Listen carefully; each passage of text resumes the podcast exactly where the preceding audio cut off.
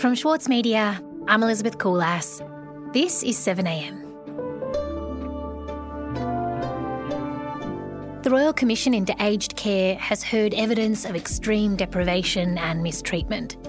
It's also inquired into the toll taken on people caring for the elderly. Kate O'Halloran on looking after her grandmother and what happened when she complained about her treatment. You ask a simple question how widespread is this? How far and wide does it go? Does it touch on the whole sector? Now, until we can have clear answers to those questions, I think Australians will be unsure. And that's why, as Prime Minister last week, uh, we discussed this together as a cabinet and we decided it was necessary to move forward uh, with a Royal Commission into the aged care sector. Please open the commission. Dozens packed two courtrooms, many family members of victims who've suffered horrifically. These witnesses are expected to be crucial in determining just how bad the problem is. This Royal Commission is, of course, a chance for older Australians, their families, and their loved ones to tell their story about what has happened to them when trying to access quality care in Australia.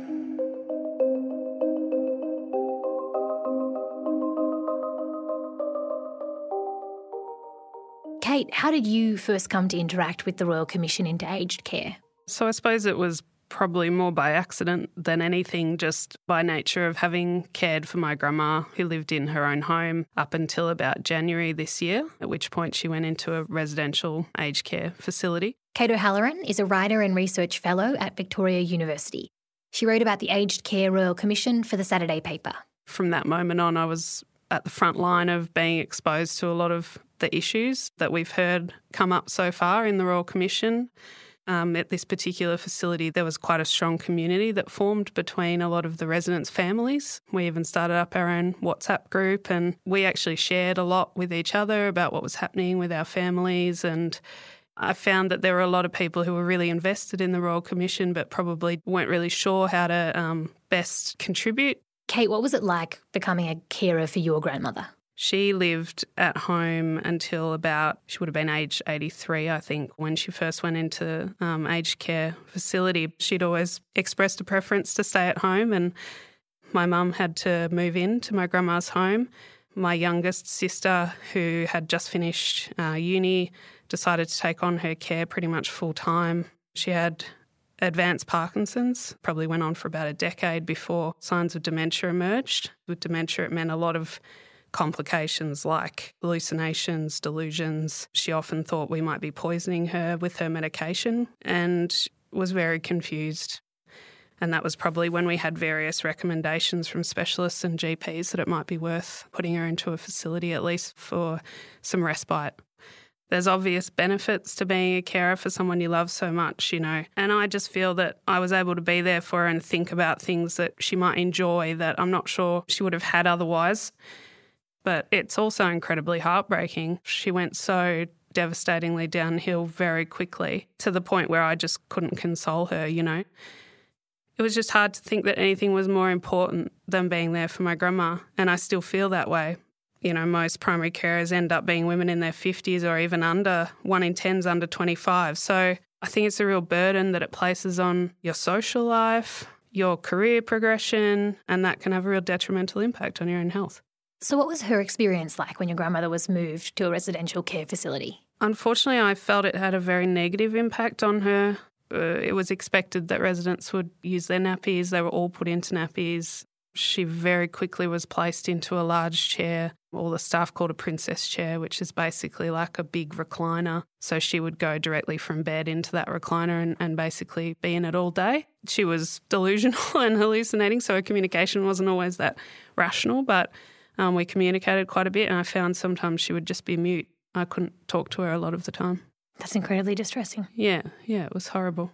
I can't tell you how many times I witnessed falls um, when just people weren't being watched. Some of the residents got physically aggressive at times, and when you don't have anyone monitoring anyone in that communal space, it's a very uh, it's accident prone. I mentioned a lot of these issues. I said, look, I don't have an issue with individual carers. I don't think this is a problem of the wrong people working here or it's a systemic issue. It's there's just not enough supervision, there's not enough time for them to do what they need to do. I mean, another issue that doesn't get talked about a lot is the ratio of care staff and, and nurses. So um, we regularly had one registered nurse who would be responsible for the more severe memory support unit, but also the lower care facility and a high care upstairs. So this nurse basically, you know, rotates between the three locations and has a buzzer on call. It basically means they're there for dispensing medication and then that's it. Then you've literally got two care staff for all these people with severe dementia. Look, there's so much I could say, but so many families felt they actually had to be there every single meal, you know, because sometimes you're just worried that they wouldn't get fed. You know, how can you feed 20 people who can't use a spoon or a fork? This particular day, another staff came in from a, a lower care facility to, to look after all the residents and um, she said, I can't find the other carer, so there was only one. And she herself was incredibly overwhelmed. She said, This is not fair. I can't watch these people properly. I can't attend to their needs. And then she said, But you know, we always complain to management. They don't listen to us. You know, nothing happens. If you complain, maybe something will happen. We'll be right back. Need a reminder of what political leadership looks like? Australia's master of political satire, Jonathan Biggins, is back embodying the iconic Paul Keating, visionary, reformer, and rabble rouser. Due to overwhelming demand, one man comedy The Gospel According to Paul is returning to the Opera House, on from the 4th to 23rd of June for its final term ever. Secure your tickets now at sydneyoperahouse.com for an unforgettable evening. With award winning news coverage and reviews, the Saturday paper is essential reading for everybody. For a limited time, subscribe to a year of our quality, independent journalism, and you'll receive the Saturday paper's stainless steel coffee cup made in collaboration with Fresco for free. Subscribe from just $2.10 a week. Simply visit thesaturdaypaper.com.au forward slash offer. The Saturday Paper. No hot takes. Kate, you've been reporting on the Royal Commission into aged care. You also made complaints yourself to the facility where your grandmother was being cared for earlier this year. What were the complaints that you made to that facility? I made a formal written complaint a few weeks after she went into respite. I complained um, to head office, so I went kind of as high as I could go. I listed a whole range of things, not just for my grandma, but the other residents. Actually, one of my key motivations, probably to reach out, was that I had spoken to a lot of the carers working there about their experiences of this situation. And I had one of the staff who's just so lovely say to me, You know, I just pray to God every day that I don't end up in a place like this. That was like the worst possible future she could imagine for herself was being somewhere like that. Did the formal complaints that you made have any effect? Yes, I think they worried management. Um, they did agree to a short trial of three staff at night rather than two, which all the families were extremely grateful for and, and appeared to make, you know, some difference. It certainly was a little bit calmer at night. But they actually didn't continue that arrangement. It happened for a couple of months and then they said, look, we're not continuing it. It was always intended as a trial and we think it's functioning fine, which none of the families felt that way. So you didn't see any lasting change to the situation that your grandmother faced in the in the home? No, um, but actually what ended up happening was that the home then threatened not to take her on as permanent resident it really distressed my family because the last thing they wanted was to uproot her again. Someone with severe dementia is already extremely confused.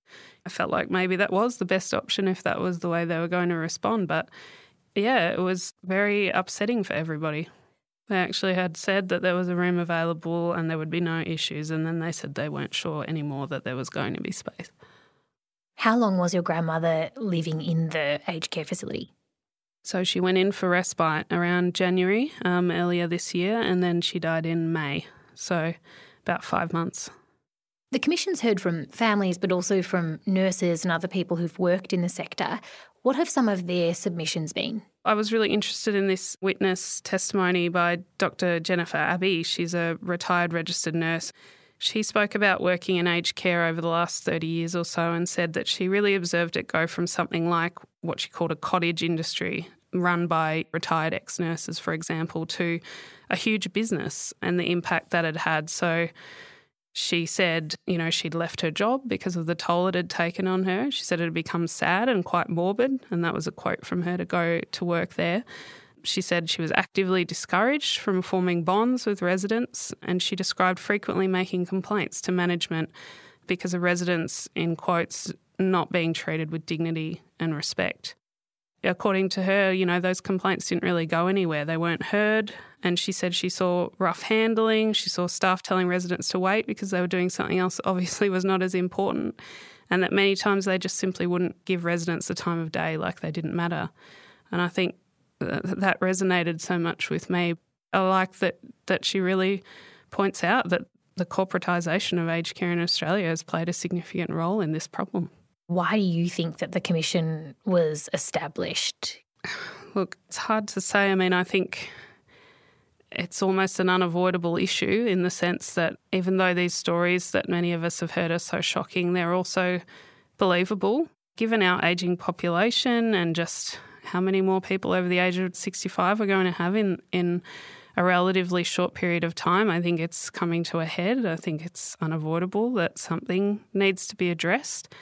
But yeah, look, I, I suppose it's surprising to see the coalition endorse or lead it, given, you know, particularly the Howard government's push to really marketise aged care and and just propagating this belief that consumer directed care is meant to be enabling choice of better options for elderly people. But, you know, forgetting that that relies on them having the means financially, emotionally, psychologically, uh, having the family support in place to advocate for you. At a time when, say, someone might be the most vulnerable they've ever been in their lives. Correct. You know, there's just so many barriers there for people to actually access the care that their loved ones need. And I don't think this system's working in the way that it's been sold. Many have addressed particular aspects of the aged care system. What are some of the key areas that the Commission is looking into now? Where the reviews have been limited in their scope, they have not been able to address the bigger picture. Too often, the reforms made to aged care have been addressing a problem in isolation rather than the system as a whole.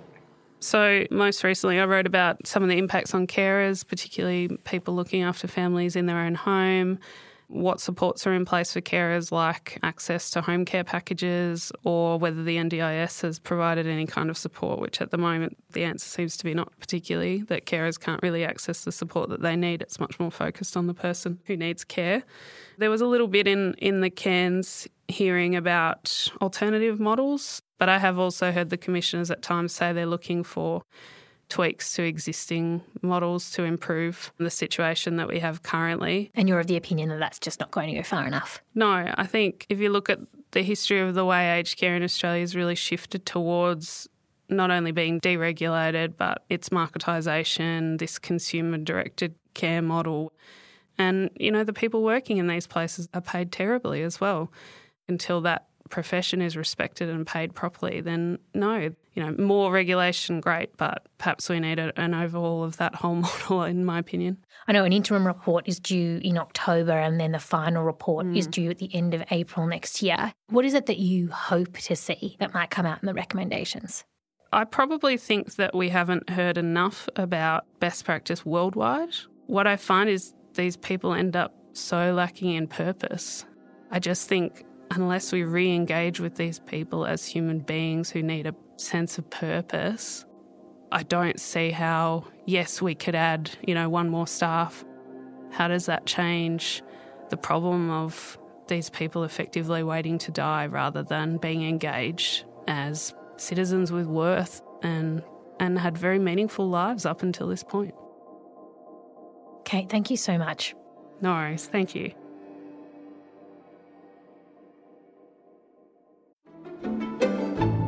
Join Richard Tognetti and the ACO for a bold and intrepid 2022. Featuring a live national concert season, their acclaimed on demand film series ACO's Studio Casts, and exciting programs from their new home in Sydney's Walsh Bay.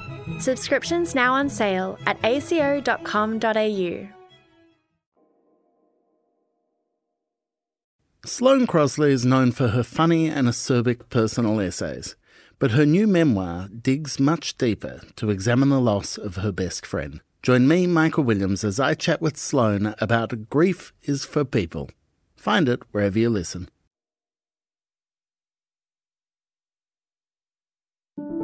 Elsewhere in the news, the Reserve Bank of New Zealand stunned economists yesterday when it moved to cut the country's official cash rate by half a percent. The large rate cut had a knock on effect for the Australian dollar which fell to 66.77 US cents, the lowest level since early 2009 during the depths of the global financial crisis.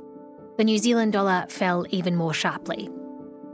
And in Canberra, a former public servant has lost a landmark free speech case in the High Court after it found that tweets she'd written, which were critical of the government, had breached its employee code of conduct.